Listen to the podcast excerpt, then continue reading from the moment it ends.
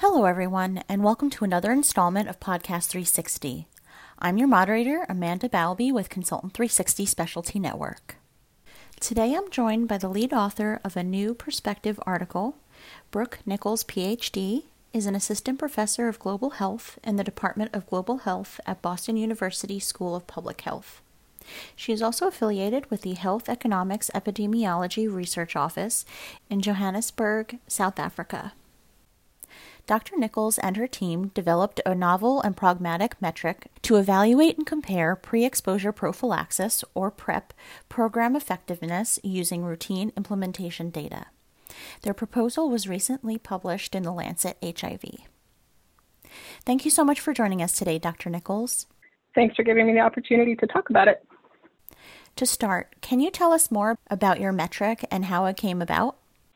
Yeah, definitely. So, I think how the metric came about was really quite an interesting story because initially I was involved in a lot of mathematical modeling of the use of PrEP for HIV prevention. So as far back as 10 years ago, we've been modeling PrEP cost effectiveness using these math models. But recently, PrEP has now been actually integrated into national guidelines in, in several countries in sub-Saharan Africa. And so my colleagues and I are really interested in evaluating the actual cost effectiveness of different ways PrEP has actually been implemented in real life and to do this empirically. So instead of using math models, we actually wanted to be able to measure something. And we realized that while we could look at the cost part of this pretty easily, there's actually no agreed upon measure of effectiveness. And when we look at PrEP effectiveness, it's generally only measured through modeling of expected outcomes or modeling of risk of patients that we expect we can't actually know what someone would have done without PrEP, of course, the counterfactual, or through randomized clinical trials. And these are really the only ways that so far that we can figure out how to measure PrEP effectiveness. And there's also been a lot of discussion in the academic community about looking at total PrEP load or the number of person months on PrEP in a community, which could be meaningful, but I, my colleagues and I, we really felt we were lacking a, a true measure of good program effectiveness of PrEP.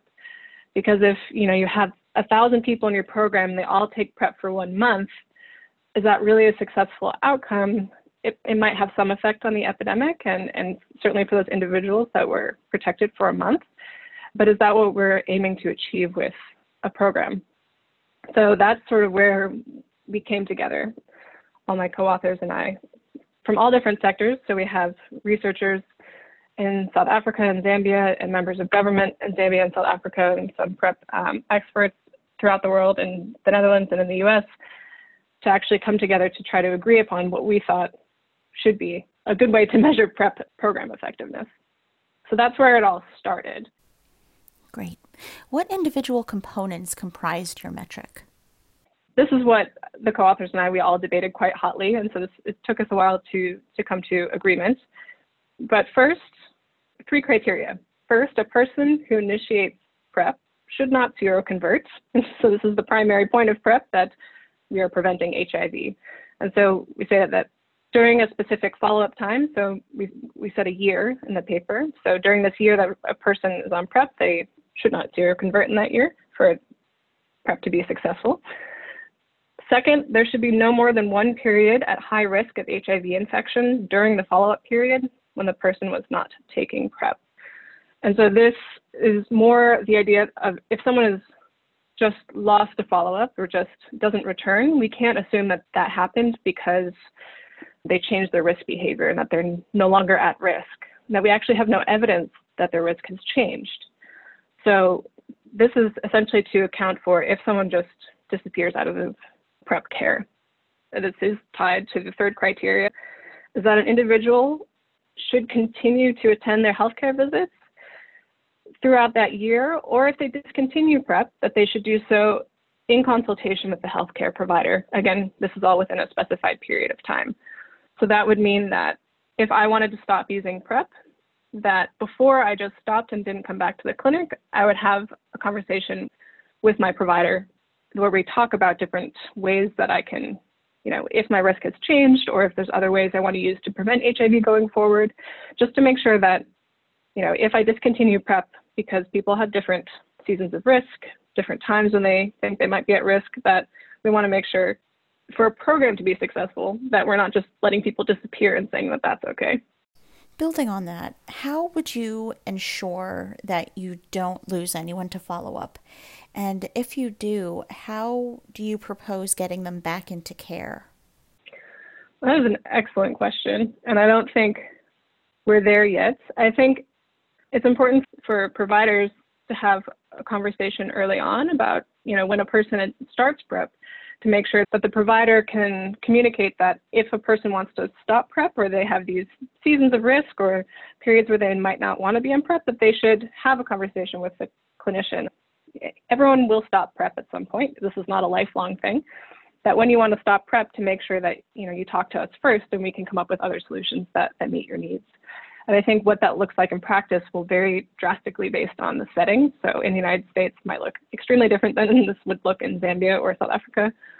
And also making sure that we're not being too onerous on the patient will be important. So programmatically, I mean, if you can achieve this with a phone call or a phone consultation so that especially in places in in rural Zambia or South Africa where patients have to travel quite a distance to be able to access these services that we don't want to put extra burden on them to stop something when they when their risk has changed.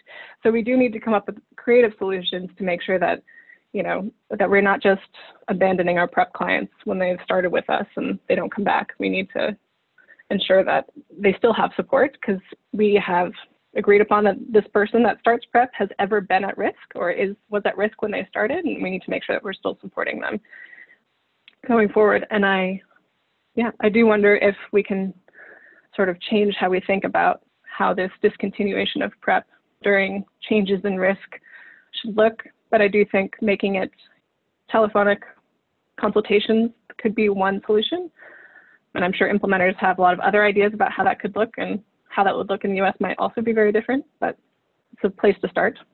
Absolutely. I think the support aspect is very important too. Moving on now, let's talk a little bit about how you intend to use the metric and how you anticipate it to perform. So, this is also a very good question.